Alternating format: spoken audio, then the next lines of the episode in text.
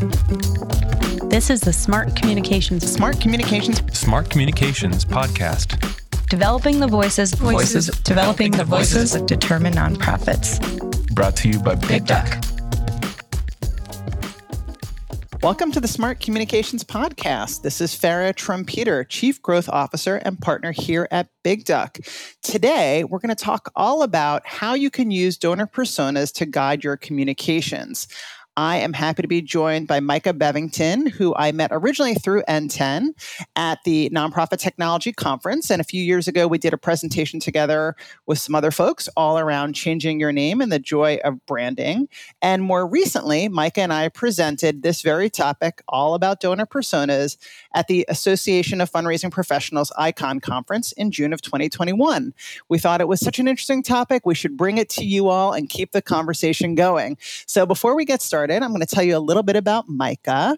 Mica is the U.S. Director of Communications and Development at Humanity and Inclusion, where she's worked for the past decade. She and her team work together to reach the hearts, minds, and philanthropy of key American audiences through earned media, digital marketing, congressional advocacy, advertising, and VIP outreach. She was a member of the organization's Global Brand Working Group, which resulted in a full rebrand in January 2018.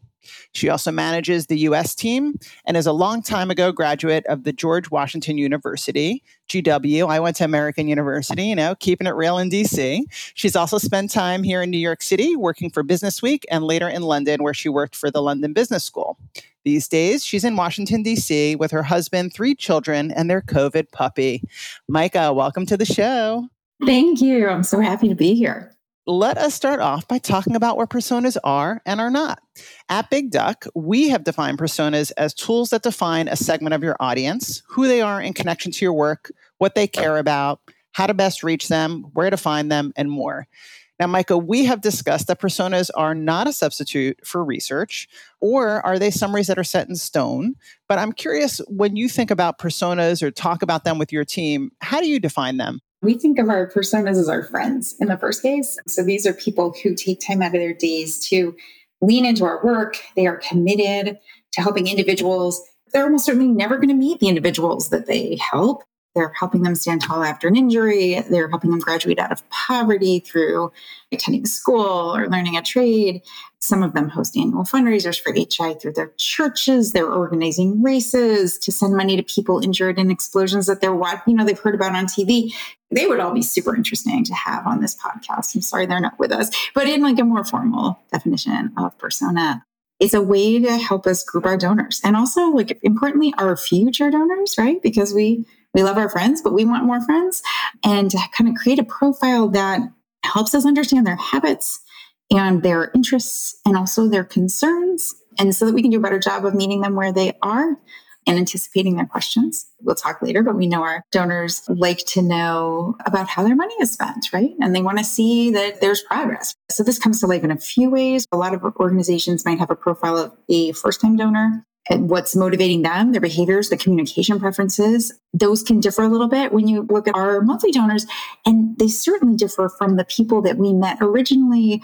Globally, we're about 39 years old, but we are only 15 years old in the US. And the people who came to us originally learned about us through direct mail acquisition marketing. We have these wonderful groups of people. So it just helps us to group them and to do our best to meet them where they are and give them what they're looking for. And also, we know there are more people out there who want to lean in. So, helping us find them. Yeah, and I forgot to mention at the beginning of this episode that Big Duck had the joy of also working with you and your team to yes. think about personas, to take the personas you had and evolve them and think differently about those. And as we did that work together, and you and I worked on our session for the AFP conference, I know we've talked a lot over the years about the pros and cons of personas. I think it's fair to say both of us have evolved our thinking yeah. about personas over the years. Let's start on the pro side. Let's talk about what works. What are some of the ways you at HI have have benefited from using personas and maybe other places you've worked? The thing in the US is that we're such a small team. We're three people. We're focusing our efforts on outreach into a country with how many people in America? 300 million, 320 million? A lot of people out there. We cannot, with our time and certainly not with our budget, reach them all. And we're pretty sure that not everybody in America wants to hear from us. This is like the core piece of the good thing. We use personas to help us examine the stories and the newsletters and the social media posts that we're going to be putting out there and imagining them from our community's perspective. What are they looking for? What do they want to hear? And I kind of think of it as we want to bump into them in the coffee shop. By knowing some of their habits, it helps us to work really hard to place our content and our experts in their path. So, not a coffee shop, but like in a paper they're reading or on a website that they're scanning, looking at which channels we choose to communicate in, changing the content that we might put on those channels. We've learned a lot, even since we worked with you, about how people like a good story on Instagram. They like a story that kind of creeps in on them a little bit and that they can explore and dig deeper on. We'll give them that. That's great. Also, the tone and the style, like they're not afraid to go deep. So it can't be too thin at the top. And then it also helps us to say no and that's really important when you're a small team because it's tempting to look at all the shiny things out there and say, oh, let's go do TikTok and let's go do whatever the next new thing is. We don't have the time for it. We don't have the budget for it. And until we know that our donors are there, we have to be careful about putting our time to things like that. And believe me, my personality type saying no is really hard. But when I'm thinking about a story, I was on a call yesterday. We've got a new app that's coming out in Vietnam. It's going to be really cool. And thinking about which outlets would I want to actually tell that story to? Because I think that's going to be a more interesting story for you to think at first, oh, like go to a tech outfit. Well, no, that's not where our donors are. So I've got to find a way to get that story into the right pages. Yeah. So when they're working their best, personas are really helping us make decisions about where we're spending our time and think about our communication so we can, to your point, meet our community where they are. But they can also be problematic. I remember first learning about and working on personas about 20 years ago when I was working on website marketing and content development and user personas were really kind of the standard part of developing a website. And for many years, those processes encouraged us to name a person, put a picture on the page, talk about their individual characteristics like their racial identity, their gender identity, their religion, their location, their age, etc. And when we highlight those demographics or lead with those demographics, I think what we have really come to realize is that that assumes a one size fits all mm-hmm. and can also reinforce the bias and stereotypes that we or folks on our team can have connected to some of those demographics. So I'm just curious for you if, if there have been other challenges or issues you've seen when we start talking about applying these personas. Yeah, well, I would agree with first with everything you just said. And I think from our perspective, our organization, we work so much in disability rights. We work so hard. The things we do to look for the people who are forgotten by other actors. And let me tell you that when you look at the personas of the past, you don't necessarily see a lot of donors of color or donors with disabilities or donors among the diaspora. And there are really awesome individuals out there who share values and they are a beautiful array. It's really important that we don't just silo ourselves into thinking that everyone is a woman in her 60s attending church every Sunday. That's not true. There will be women in their 60s who attend church every Sunday, but then we're missing this, this, great important group of people. The other thing I think is about making sure that people know across your team about the kinds of people that you're targeting and about the things that are interesting to them because you will have colleagues come and say, Oh, I've got this really cool technical blog and we're going to run it in this little journal and it's going to go online and it's going to be great. And you're like, Yeah, it's going to be great for the people reading that journal. And I know you want some of my team's time, but I can only really give you so much. But ex- taking the time to explain why we have to balance our time and who are the people we're going for can kind of help them too. We want them to all be thinking kind of a holistic way. And also because people who are leaning into HI. We love them. And they're also the friends of people that work for us and the family members of people who work for us. And helping them to understand what they're looking for can help them to tell a better story about what we do. Yeah. I want to just quickly come back to say that if you are listening to this and you've got personas that use it your organization, I would encourage you to take a fresh look at them. If they do have a name, I would encourage you to take it off. Or if you have a name, use one that is not gendered. Even better, just give it a category name, remove your pictures, really question if there's any demographic data there, how important that is to be there, and really go back and look to add what we call psychographics, things that speak to the values, the motivations, the beliefs mm-hmm. of these audiences, and really focus more on personas or audience summaries, which is what I've been moving to calling them, that are really connected to people's actions and behaviors and not necessarily their identity characteristics. So, hot tip be sure to do that. Listen, when we came to your door a few years ago, we had photos and we had these images of people. And actually, they were real people. They were real donors who have been engaged with HI for years, but it limited us. And what we came up with with Big Duck is is something that is much more usable. Well, let's talk about that. I know there were several personas or audience categories we came up with together. Can you share briefly what one of those was or is and how you've applied it? We came up with two. Now, again, just going back to that point of like, we think of these personas as shapeshifters and, and ever evolving. So we know that we don't just have two, but the two that were kind of really spoke out from your research, our research, with a group of empowering world travelers and also another group of social justice millennials. But for the sake of time, I'll just tell you about the empowering world travelers. They do tend to be older. They are very motivated by personal experiences internationally. These people have backpacked, these people have worked overseas, these people have done really important work themselves, maybe in the international development space. They are reading the news every morning. We heard over and over these people are listening to NPR, they're reading the New York Times as much as they're reading the BBC. They see social proof in those sites. Have a media hit there, that's going to mean something to them. And they like the stories of real people. They want to hear about the communities we're working with. They want to hear about the grittiness of the work we're doing also it's really important for them about the impact they're making. So we always try to make the effort to say where the dollars are being spent, right? And how the dollars are being spent. How does it, you know, compare to year over year? The team this week is working on the annual report, and people think annual reports are dead, but I got to tell you, our empowering world travelers, they're reading it. So it's a document I can't graduate into the archives. This group has been wonderful to HI over the years.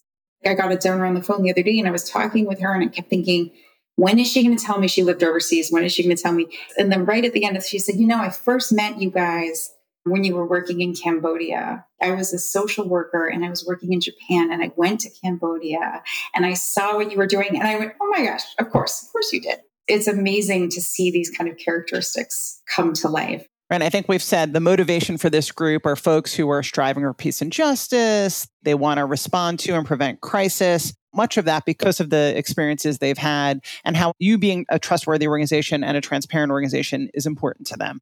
I think so. And they will ask us those questions. I had a conversation with a donor recently who said, I like the fact that I feel like if I give you money compared to a much larger organization that has millions in the bank, she's like, I feel like it's going to make this difference because you keep telling me how it's making a difference. The proof is in the conversations we're having and the gifts that come through the door. Yeah, that's great. Following up and being and saying, hey, just want to let you know this great thing has happened. We've got a new innovation fund. These are the things we're developing. future is bright your efforts and your dollars are making a difference. Hey there, Stephen from Bloomerang here.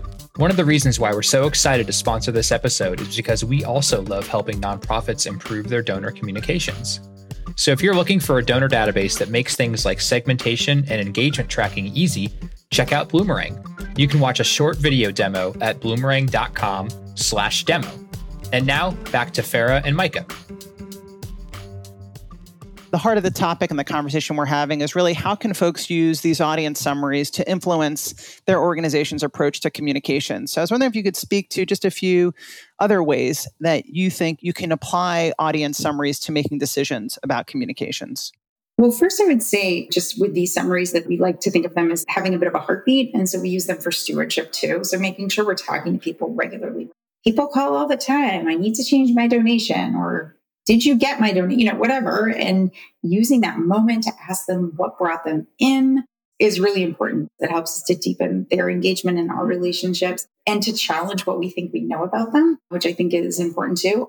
What was helpful when we worked with you was taking the time to actually reach out and survey these individuals because we were having these one on one conversations, which gives us a lot of great qualitative data. But the quantitative data really mattered too. So when we worked with you, we got these little one pagers on each different persona about like, what are they interested in? Who else are they giving to?